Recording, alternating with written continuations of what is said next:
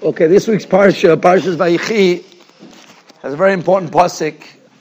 It tells you, "V'nesati lechem shchem echad al achecha ash lekachti miyad ha'moiri b'charbi b'kashmi." Yaakov tells Yosef, "I'm going to give you shchem echad." According to one pshat, shchem means the city of shchem. Ash lekachti b'charbi b'yad ha'moiri b'charbi b'kashti. He took it b'charbi b'kashti, which the Targum teaches B'tzlusi ibebu'usi, which are referring to tefillas. The obvious question is, generally the way you fight war is usually, especially in the olden days, the warfare was charbi ubakashti. Cherev means a sword, and a keshes means a bow. Where did the Targum see within the words of Becharbi Bekashti, they meant tefillah? So the Balamusa say, because our tefillahs are our weapons. Right? In morning you say in Hallelujah, what do we say? Cherev pipiois biyodam. The sword pipiois. Pipiois. The word pipiois means double-sided swords. Rabbi Lopian used to say, what's our double-sided swords? When you daven, he said, what happens is, if you don't utilize the daven the right way, if a person has a double-sided sword, and you swing that sword the wrong way, you can actually kill yourself. That's what happens with a sword. That's double-sided. If you have a sword, that's only one side. So if you don't get your enemy, even if it hits back at you, nothing's going to happen. When it's double-sided, if you swing it too far back, you're going to get, you're going to, it's going to damage you. So that's why he said that our tefillahs have tremendous power, but if you don't utilize them correctly, you can get damaged. But definitely we see from psukim that our weapons are, our weapons are tefillahs. That's what we see. And actually, there's two types of tefillahs. The Meshech Chachma and the Briskerov explains there's a tefillah called the Cherev and the tefillah called the Keshes. He says the tefillah that was instituted by Chazal is called like our Shemana Esrei, that's called a Cherev. Why is it a Cherev? A Cherev is something very sharp swords. You don't need that much strength to be able to swing it. But a Keshes, a bow, it depends how much you pull back. That's how far it's going to travel. The more you put into it, or some even actually use a poetic, the more you're closer to your hearts, right? That's, right? That's how strong it's going to be. But that's what it means are the two types of tefillahs. A tefillah which is a request which Chazal have instituted, that's, you don't need much kavanah. But a tefillah, which is called bibu'usi, means a personal request, a private tefillah, a tefillah that you have your own bakoshas, that isn't, is compared to a keshes. That's how the Meshech Chachma, Briskerov, they both learn that pshat and that. If you look in this week's parsha, one of the people that get a bracha is Yehuda. Yehuda gets a bracha. One of the things, right, by Yehuda's bracha is that Yoset Shevet Yehuda. That Yehuda is going to be the one that's going to be the ruler. He's the king of Yisrael. Generally, the one in charge of an army is usually the king, right? The chief in command in America is the president from his White House. But generally, the command and the one who runs the war, a king. A king has a certain level of war. Very interesting, Rabbeinu Bachayes points out, if you look in the bracha that, a, that Yaakov gave to Yehuda, you'll find every single one of the letters of the Aleph Beis, except for the letter Zayin. So what is that significance of that? That you won't find Zayin. You find the whole Aleph Beis except for Zayin, because to teach you by our wars, you don't need Kli Zayin. Kli Zayin means weapons. So the Zayin was deliberately left out of Yehuda's bracha to show the power that we have is not with Kli Zayin. It's not with weapons. That's our our mouths are our weapons. Now, definitely, unfortunately, you, people have known how to use their mouth in the wrong way to insult somebody. It could be right today. They're very uh, in tunes with something called verbal abuse. Right, that people understand how strong power of the, the of the lips but in the positive way, if you can do it, if you have it and in the positive way, is that tefillah has that power. You can ask a strong request. You can ask a very strong request. That's our power of our mouths. Where did Chazal see in the psukim itself that means tefillah? Where do we see that? So there's a sefer called Kehelas Yitzchak, and he says if you look at the psukim itself, besides that we understand that the our weapons, our mouths. But if you look at the psukim itself, Chazal saw that in the words of the psukim. The Targum saw the words of psukim. anybody knows about war, the simple way of fighting war generally is first you drop bombs in today's warfare, and then you go and you take care of the remaining, the, the people that were left. But you know, you fight, you fight from afar, and then afterwards you come in and close in. That's how war usually works. So in the olden days, they used to use bow and arrows from far, and then when they got closer, they used the cherev, they used the sword. That was before they had rifles and snipers and different bombs. So it was basically a keshes and a cherev. So he says, if the order of the psukim, if you look at the psukim, Ashalakachti biyad amari, becharbi ubekashti. Why does it mention the swords before it mentions the bow? The strategies of war in those days was first the bow and then the swords. So you can't be talking about the regular warfare. Which type of warfare are we referring to? We're trying to warfare something which we call, we did, it's called the Milchemes HaYetzer. Dealing with the Yetzer Hara, most of us don't have nisyonis, as we say, on the big things. On the big things means Shabbos, the big things of kashrus. Those are not generally our daily struggles on the big picture of things. Most of us were raised in a very frum environment. We're raised in this in a frum environment, so those are not our struggles. Our struggles very often is on the small things that we have. And the Yetzer Hara, the way to deal with it, he lets you focus on the big things, and therefore the small things don't get taken care of. And that's why your Rebbe has to keep telling you, oh, concentrate a little bit. That's what the Rebbe has to get you involved a little bit. Right? That's what it is. You understand that you're in yeshiva to learn. But on the other hand, there's the little things. So what the Torah is teaching us, it says over here, when you want to deal with Milchemes HaYetzeh, you do the small things around you. That's what you should focus on. And the big things will take care of themselves. So it says, B'charbi u'b'kashti, wasn't talking about the regular war. And that's something that which we, with the, the success to have those things, of course, comes starts off with tefillah. But definitely when you focus sometimes on small things, when you focus them and try and work on little things, one of the eights they generally tell you, how to have kavanah by Shwan Esrei. It's a difficult task. It's a difficult task to have kavanah by Shwan Esrei. It's not something new. There's Yerushalmi, actually, which Toysvis and Rosh Hashanah, I think that Yud, Aleph Toysvis Rosh Hashanah quotes this Yerushalmi, that says, he used to thank his body who knew how to go down by Modim. Now, that's exactly when he went down to Modim, he thanked his body for no, because now it was, was by roads.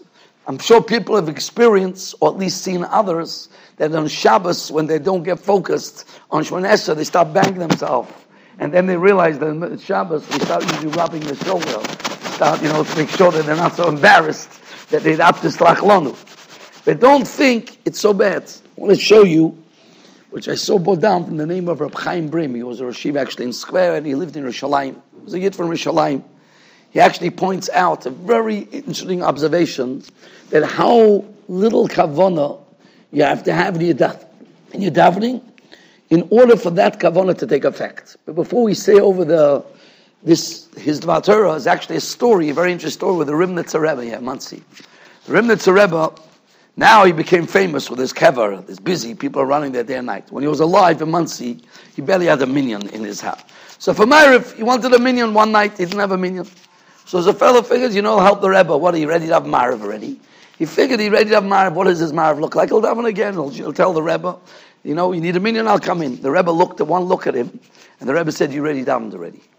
And the guy got tremendous chizik for that. The Rebbe could tell he had ready davened Mariv. And his Mariv was, you can imagine what his Mariv looked like, right? The worst Mariv you had, the Rebbe could still tell he looked, he looked a different person the fact that ready to daven That the Rebbe could tell him, you can't join the minyan, he said. I need people that haven't davened yet. But I tell you about from Chaim Brim, he says like this. There's a halacha brought down, we don't pass like this. But the Sharachuva brings down Hilcha Shabbos. What happens if a person in the summer gets on Shabbos, gets all the way up to Baruch Aleinu? He gets to Baruch Aleinu, and it's during the summer, and instead of saying the same bracha, the same bracha, he says the same talimat bracha. What happens? So usually there's halacha and Hilcha Shabbos, interesting halacha and Hilcha Shabbos. If by mistake you say Ato on Hilcha Shabbos, once you say the words Ato since Mi'ikar Adin, one is supposed to daven the Yud Ches brachas on Shabbos. One is supposed to daven all the 18 Shemon The reason why we don't daven the Yud Ches brachas, als Tircha, the enjoy, Oinik Shabbos, we don't daven all Yud Ches brachas according. So therefore, once you've started the bracha, you have to complete the bracha. That's brought down. That's the halacha. That's halacha. And that's why wherever we gain, usually the chazan usually usually takes care of that we don't gain, right? Right? But whatever we try to gain on Shabbos to have a shorter Shemon Esrei, right? But that's what's supposed to be a little shorter. The davening Shabbos, can get to your food, can get to your Oinik Shabbos. That's what it's supposed to be. But, but if a person by mistake said the word Atachoinin, so once of this guy went past uh, uh, Slach Lanu, he didn't wake up by the bank. He got to Baruch Aleinu, and what happens? So Halacha is in the middle of Baruch Aleinu, realize that Shabbos, obviously, he has to stop, finish off that bracha, and then go to the Shabbos Shemon Esrei. But what happens if he passed Baruch Aleinu, and he said the wrong thing? He said the same bracha, and he's supposed to say the same talimot bracha.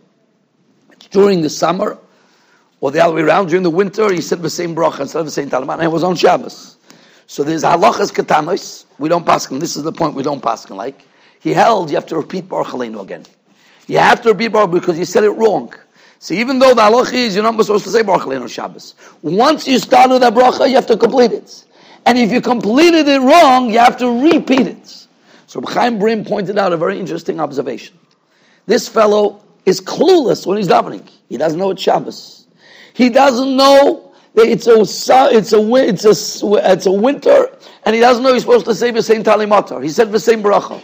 This guy's really not focusing. He doesn't even know what season. He doesn't know what day it is, and nevertheless he has to repeat that bracha to undo that what he said wrong. Otherwise, it's going to have an effect. So that's he pointed out that how much you see how far a person's tefillahs without any kavana whatsoever, not knowing what day it is, not knowing what season it is, and nevertheless he has to sort of undo what he said. That shows you how little kavana you have to have and what effect the tefillahs have. So it's definitely you see tremendous. What we see the, the power of tefillah, and the power of tefillah, even with not much kavana, has that tefillah. How much that power of tefillah. But one of the important parts of tefillah is, is we start off davening is, is always with tefillah with a schus avis. We today survive because there was Akedah Yitzchak. Throughout Rosh Hashanah, one of the things we mentioned, in the schus of the Akedah. And every day, Shemon Esra, Lekei Avrom, Lekei Yitzchak, Lekei Yaakov. Many of the benefits that we have today as Klal Yisrael has is because we're children of the Avis. And of course, the more we connect to the Avis, the more successful our tefillah. Look at Kolev, who wanted, didn't want to be part of the Meraglim. He went to Kivrei Avos in order to be successful in his tefillahs. He connected to the Avos. He ran to Maras Achbelo in order to be successful. In order to get out of this Golas, this week's Parsha Rashi brings down, interesting, that Rachel was not based, was not buried in the city. She was, he was, she was buried in a place that when Klalish will go out to Golas, they're going to bypass. They're going to not bypass. They're going to pass by. They're going to pass by Rachel's kever. It doesn't even say we're going to daven. If you look at Rashi, it says going to pass by Rachel, come out and mispal on us that we shouldn't get lost in the Golas. That's what Rachel is the one that Hakadosh Baruch Hu promised. Vishavu bonim legvulam. So Rachel is buried in a place. You connect to Rachel. You connect to the Avis. Those are places. Actually, Briskerov wasn't a big fan of going to Kvarim. There's one place that he felt one should go was Kever Rachel. Because she was buried in a place that we should be mispal by. That's what he felt he held that that was Kever Rachel is one of the places you actually can go for tefillah. It's actually the Mishnah Berurah. It's interesting to note the Mishnah Berurah in two places discuss about going to Kvarim. One is in the Erev Rosh Hashanah. There he actually says there's an inyan to go to Kivrei Tzadikim. Your tefillahs are miskabel b'yosa.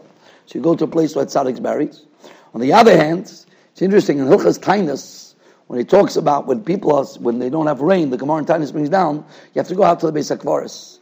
And over there, he brings down the Mishnah that the Gra was not a big fan of going to Beis Hakvaris because of the Tumah. So it's interesting, different places. So in other words, there's different. The Gra was not a fan of going to the Beis Hakvaris. Interesting story with Rav Shach once. The Rav Shach, someone traveled to Europe, and he went to the city where the Gra is. in Lita. He went to Lita, and it's actually where Rav Shach grew up. And he came back from his tour, and he went to Rav Shach and told him I was by the Gon's cave. And Rav Shach says, I lived near there. I used to go to that Beis HaKfaris. I have a relative, was a daughter or a, sister, I don't remember exact detail who it was. And he said, I used to go to that kever. I never had a havamin, he said, to go to the Gon's kever. We went to the kever, and then I went back to yeshiva, he said. He said, and this guy's traveling the world, come back to tell Rav Shasu about the Grove's kever. It so happens the Grove was not a big fan of people going to Beit, Beis HaKvaris. Mishnah Berurah brings down Hilchas Titus. But definitely in the Mishnah Berurah does bring down, it's a place where is Kabul. But Kever Rachel, she was buried in a place that Klarish will go daven by. So we live by Schus Avis. Interesting point I saw for the Ben Ish Chai in this week's Parsha. Ashalakachti miyad. What did he take from miyad Mari? Nesati lecho Shechem. Was conquered. Hashem's way, the way the pasuk in this week's Parsha tells us. Yaakov tells Yosef, Ashalakachti miyad Mari becharbi bekashti. That means Yaakov says, I conquered Shechem through my tefillahs. Shechem means, according to one Pshat and Rashi, the city called Shechem. But we know who was the one that wiped out Shechem. We know Shimon Levi wiped out Shechem. So how can you tell me that the one that wiped out Shechem, the one that conquered Shechem was Yaakov? The pasuk seems to, in this week's parasha was Yaakov. When we know the story with Dinah afterwards, the Shimon Levi went in and wiped out Shechem. They killed all the Shechem, killed out all the Shechemites. So the Ben Ish Chai says Pshat this pasuk with a mushal. So there's a fellow once in the forest, traveling in a forest. And as he was traveling in the forest, a bear comes towards him. So what do you do? Right? One thing is don't try and run out the bear. He runs a lot quicker than you, right? There was once actually two people that once met a bear together. And one starts running. The other guy says, You're never going to run out of the bear. I don't have to run out of the bear. I have to run out you. The bear will catch you, right? That's a, but if you're the only one, he, he, he came, he meets this bear. So this fellow is a little primitive, a little naive. So he had a stick with him. He figured that the bear has seen hunting before. He's to, he picked up the stick as if it was a gun. He figured he'll, he'll point it towards the bear and the bear will run off. As he picks up the stick towards the bear, he hears a bang and the bear drops dead. That's what he hears. He hears a bang, the bear drops dead. So he thought, wow, look what I did. I managed how the bear got dead. He didn't realize there was a sniper sitting in one of the trees and saw what was going on and he shot the bear. Very often, that little story is us. Things happen. Wow, look what we did. But do you know what really why that happens? There were people from the trees. There were others. There were different things that actually things that were set in place that you think. There's a story of the Pittsburgh Rebbe used to say over. That he once went into a car and he saw two steering wheels, both by the driver's side and by the passenger side. He was wondering why but two steering wheels in a car. Have you seen a car with two steering wheels? he was wondering What's these two steering wheels? He had a real steering wheel and fake steering wheels. He said the fellow explained to him, I have a little son who comes in the car with me, and he wants to drive, and every time he grabs hold of the steering wheel, it got very dangerous. He used to pull the, he used to pull the steering wheel. So what I do, came out with an idea. What I'll do is, I put another steering wheel, installed a steering, a fake steering wheel. We get in the car, and since I have no problems, he's turning the steering wheel.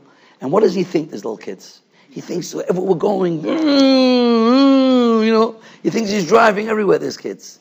And uh, now, that's what we are very often. We think when we're doing and going through life and we're doing this and we're doing that, you know I mean? There's somebody else that's stirring over here. There's somebody else that's driving over here. There's HaKadosh Baruch Hu driving. There's a famous story I'm sure many of you have heard. There was a fellow once had a very important business meeting and he comes up to the parking lot and there's no spots there. He's going crazy and then. He's getting late for this business. He says, HaKadosh Baruch Hu, if you give me a parking spot, I'll give $10,000 to Tzedakah. Just then when he said that, a car pulled out. He says, okay, Hashem, it's okay. I don't need anymore. I've got a parking spot.